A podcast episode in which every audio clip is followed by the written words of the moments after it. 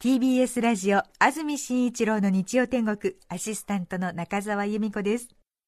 来週6月18日はスペシャルウィークこと聴取率調査週間。どれだけの人が日曜天国を聞いているかを調査するとても大切な日です。メッセージテーマは父さんの愉快な話。さくらんぼの王様佐藤錦が当たる。日天ミニマムロト2を開催します。普段は皆まで語れぬクラウド組の皆様も、来週はぜひリアルタイムで日曜天国をお楽しみください。中澤由美子でした。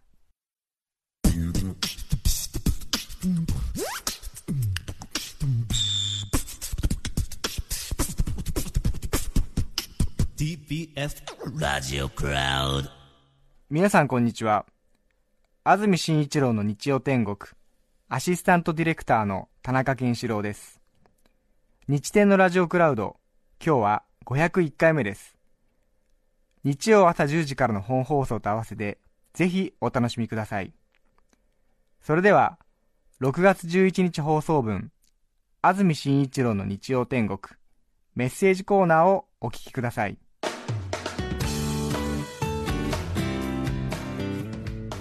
さて、今日のメッセージテーマはこちらです。最近気づいたことです。岡山市黒ジャンパーさん女性の方ありがとうございます。ありがとうございます。最近気づいたこと。それは子供と遊んでいて気づいたのですがトランプの神経衰弱は本当に神経が衰弱するんですね。子供の時はなんで数合わせという名前じゃないんだろうと思っていましたが、大人になって気持ちが分かりました、素晴らしいネーミングだと思います神経衰弱を楽しめなくなった時それは大人の階段をまた一歩上がった瞬間だと思います。本当そうだわ、うん、はい。神経衰弱は本当に勝つ負けたくないっていう気持ちでやると相当疲労しますよね。ぐっとね。は間違えた時の落胆とかね、えー、残りの8枚ぐらいになった時の間違った感じとかはもう筆舌に尽くしがたいですよね。消耗するんですよ長崎県島原市二枚舌さん女性の方ありがとうございます。ありがとうございます。長崎からありがとうございます。嬉しいです。今の家に引っ越しして2年ちょい。いつも土日や平日夕方になるとお祭りで使う横笛を練習する音が聞こえてきます。ああいいですね。ピーポポピーってね。この辺りでは本格的に祭り囃子をするんだなと思いつつ過ごしていました。ある日曜日にも聞こえてきて私も習いたい。きっと近くにある公民館のようなところでしているだろうから見学しに行ってみようかなと思いつつ着替えるのが面倒で行かずにいました。そんな日々を過ごしているとちょうどゴミ出しに行った時に音が聞こえてきてあ今ならいけると思い音の方向を探そうと周りを見ると目の前にある車の修理工場のシャッターからその笛の音が聞こえていました。私が2年以上お祭りの横笛の音だと思っていたのは、シャッターがきしみながら開閉する音だったのです。気づかなかった自分にがっかりそして笛を習う気持ちだったのにそれもなかったことになりました通りで2年経っても曲にはならず下手だなとは思っていたんですが ああ勘違いでした。こんなことあるの？こんなことあるあるんですね。びっくりしたでしょうね、ね、シャッター音だったんだ確かにきしむシャッターはね、えー、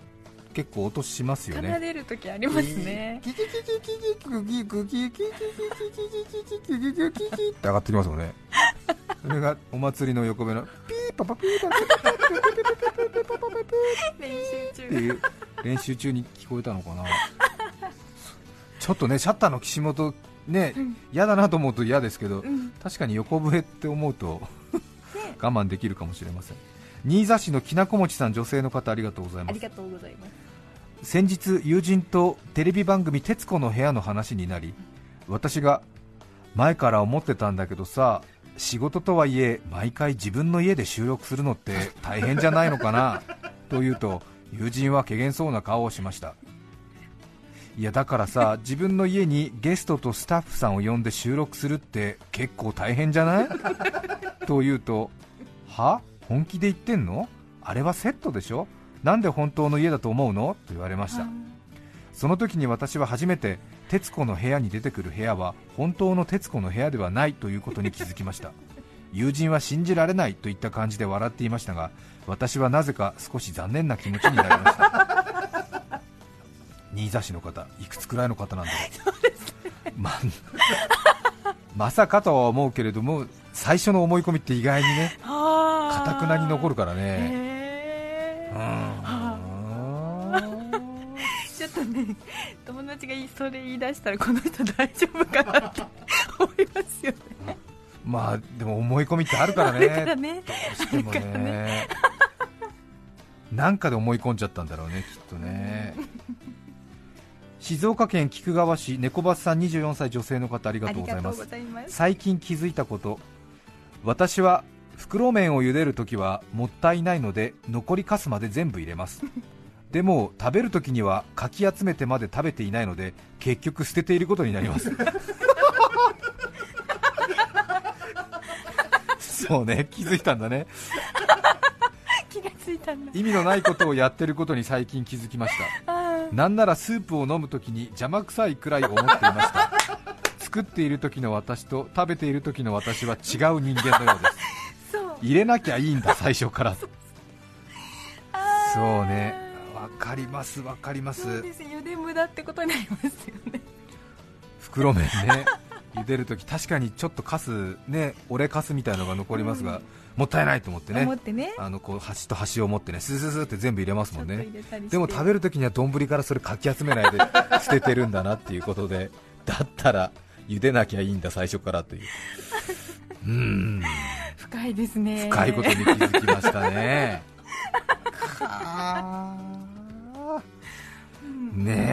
やでもなんかでもうん。茹でるとき全部入れたくなりますね、うん。なんだろうやっぱり。なんでしょうね、こう全部茹でるっていう感じの一気火星の感じが美味しそうに思うのかな、そうですどねうだろうね、うん。うん。ちょっとね残りかすある状態で袋まとめて捨てられるかな。捨てられないな。なんとなくね作った人へのこうリスペクトみたいなことですかね、そうね、うん。袋の中に残すよりは丼の中でうん残り漂ってた方がまだ、うん人生が豊かなような気もしないでもないね。これはちょっと考えさせてもらう。ですね。そういう案件うんですしばらく考えさせてもらいます。高崎市の青い機関車さん50歳男性の方ありがとうございます。ありがとうございます。先日久しぶりに FM を聞いて気づいたことがありました。お久しぶりに FM ラジオを聞いて気づいたことがありました。それはメッセージを送る方法です。は今は E メールが主流かと思っていたのですが先日聞いた番組すべて番組ホームページの投稿専用フォームに書き込む形式でした。へえあなんか時々それがサーバーがなんか不具合でとか言ってますねそういえば。ああそうですか。ええ。投稿専用フォーム。いわゆる何か申し込む時の感じのあれで書き込むのかな？そうか。えそっちの方が楽かな？楽かな？どうなんでしょうね。楽だろうね。書く方も？も？楽かな？楽だね多分ね。いちいちアドレスを書く必要はないしアドレスのものを立ち上げる必要もないからね。あのそうかそうか。アドレス読み上げる必要もなくなっちゃうのか。番組のホームページをご覧ください。そこに投稿形式が書いてあります。が、そこに空欄を埋めて送ってくださいってことなのでね。私の仕事がなくなる。そうね。あとは番組のホームページをいちいち立ち上げるっていうのが若干尺だなとは思いましたが。そうですね。そんなことないか。そうだそうだよ。そうだ最近は FM 局などでは番組の投稿フォームからのお便りを送るのが一般的で驚いたという方のお話ありましたけれども。はいやはり皆さん投稿フォームのことに関しては気になっているようでたくさんお便りいただいています。ありがとうございます。ありがとうございます。いいっていう人といや苦手だっていう人に分かれてますね。確かに。意外に記入するところが多いとかですね。一方こう受け取る側としては個人情報の管理とかが楽。あるいはそのどのコーナーにどのお便りがっていうそういう分類も楽なのかなというところあるかもしれませんね。確かに、うんまあ、あとはでも目の不自由な方とかは普段慣れているメールの送信方法の方が多分楽かもしれませんね。うん。課題とさせていただきます、両方設けるっていうのも多分あると思うんですけどね、うん。うん。投稿フォーム、確かにね、うん番組のホームページをいちいち立ち上げるっていうのが私、なんか気恥ずかしいわ。そこですね。そこですね、私は私が引っかかってるのはそこですね、えーそこですね、うん。まあでもね、パソコンでメールを送る方はそうですもんね、あパソコン立ち上げてますからね。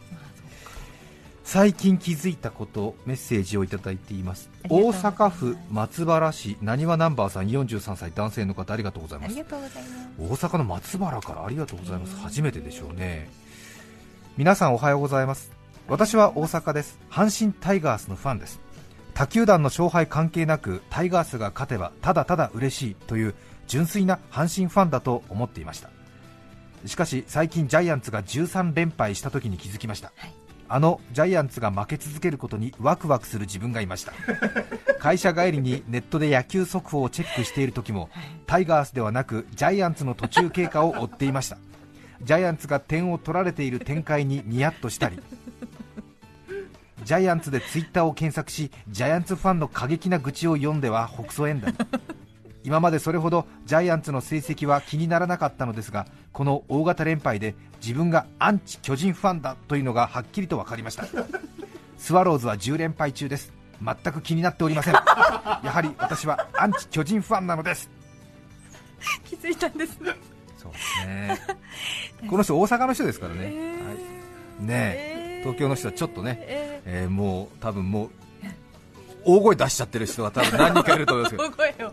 え ね大変でした。13連敗ね本当然ーファンとアンチファン合わせてのファンですからね、いや本当に今回のことで自分がジャイアンツファンだっていうことを認識した人と自分はアンチジャイアンツファンだって認識した人多分いると思いますよ、そうかそうですね、えー。うん確かに確かに、うん。私もジャイアンツの11連敗目、12連敗目、13連敗目はナイターずっと見ましたああやっぱ気になっちゃって。気になっちゃって、ねえ。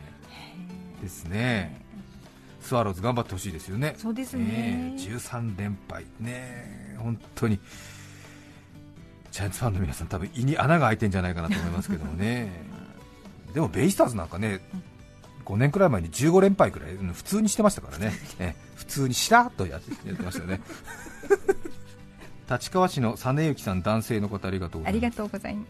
今まで3回投稿を読んでいただいたことがあります。その都度ハガキをいただいているんですがハガキも変だけど切手も変だなと思っておりました。先日妻から知ってる？貼ってある切手は意味があるんだよと聞きへーと見返してみました。すると本当に読んでいただいた内容と切手がリンクしてあるのです、送った内容にフライドチキンがあった時は鳥の切手でした。夫婦の話の時は夫婦の切手でした。子供の話の時はミッフィーちゃんでした。これは驚きました。ああそうですか。これもね毎回毎回言わないと皆さん忘れちゃいますもんね。メッセージ読んだ方には返礼を出してるんですけども、私がもともと切手が趣味ということがありまして、えーメッセージに沿った内容の切手を貼って送ってますから、えーやっております。ただ気持ちに余裕がない時や時間がない時は若干さほど意味の関連性がない切手を貼り送ってますのでそれはそれで逆に皆さんの負担になってると思いますね。これどういうことなんだろうみたいな、うん、なんだろうみたいなことになっちゃってどういう関係性がうんうんうんってなるんですけどそれはごめんなさい私たちの方のモチベーションが下がってる時です。申し訳ございません。申し訳ございません、え。ー純粋に、ね、値段だけ合わせたみたいな時 うーんみたいな。あれこれなんだみたいなせてしまって。15円15円ってことは7円切手が必要なのかみたいな。じゃあこの7円切手みたいな。私のメッセージイノシシなんかあったっけなそれはイノシシの7円切手しかなかったということでぜひ一度あの受け取ってみるとその気持ち悪さがよくわかりますから。びっくりしますから。なんだこれはっていうような感じでハガキが届きますから。北区の貧血コアラさん24歳女性の方、いありがとうございます。最近気づいたことは、はい。中華料理を訓読みするとなんとなく面白いということに気づきました。ほザーサイは絞り菜バンバンジーはボーボー鶏 ワンタンは雲飲む麻婆豆腐は朝ばあさん豆腐りです。棒を振り回す鳥や雲を飲んでいる巨人の姿を想像し少しニヤニヤするんです。いいですね麻婆豆腐はちょっと跳躍しすぎだよね。朝ばあさん豆腐りそろそろお昼時ですね。お昼ご飯の準備始めてください。今日は投稿ホームの話あり切手の話ありました、ぜひ番組にメッセージをお寄せいただきたいと思います。お便りをお読みしますと返礼はがきを書いておりますが本当にメッセージにあった切手をスタッフ総出で選び貼り送っておりますので私たちの記念切手の在庫は大したものでございましてただ手当たり次第買い集めたもので国宝の切手や国立公園の切手が余っているということでまもなくメッセージに国立公園の思い出っていうのが多分提示される頃だと思います。さよなら。6月11日放送分安住紳一郎の日曜天国メッセージコーナーをお聞きいただきました。それでは今日はこの辺で失礼します。安住紳一郎の日曜天国鶴は千年亀は万年鯛は天然あたし中年。TBS ラジオ954905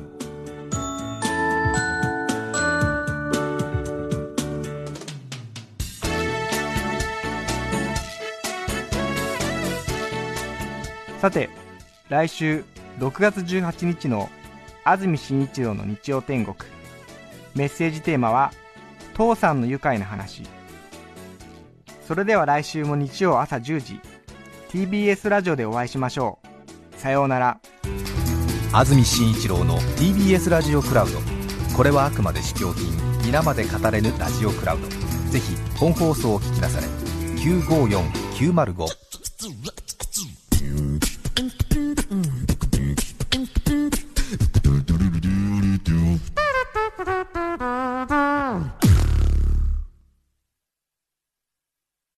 TBS ワシントン支局の樫本照之と涌井文明です。ポッドキャスト番組「週刊アメリカ大統領選2024」では大統領選の最新の情勢やニュースを深掘り。現場取材のエピソードや舞台裏も紹介しています。毎週土曜日午前9時頃から配信です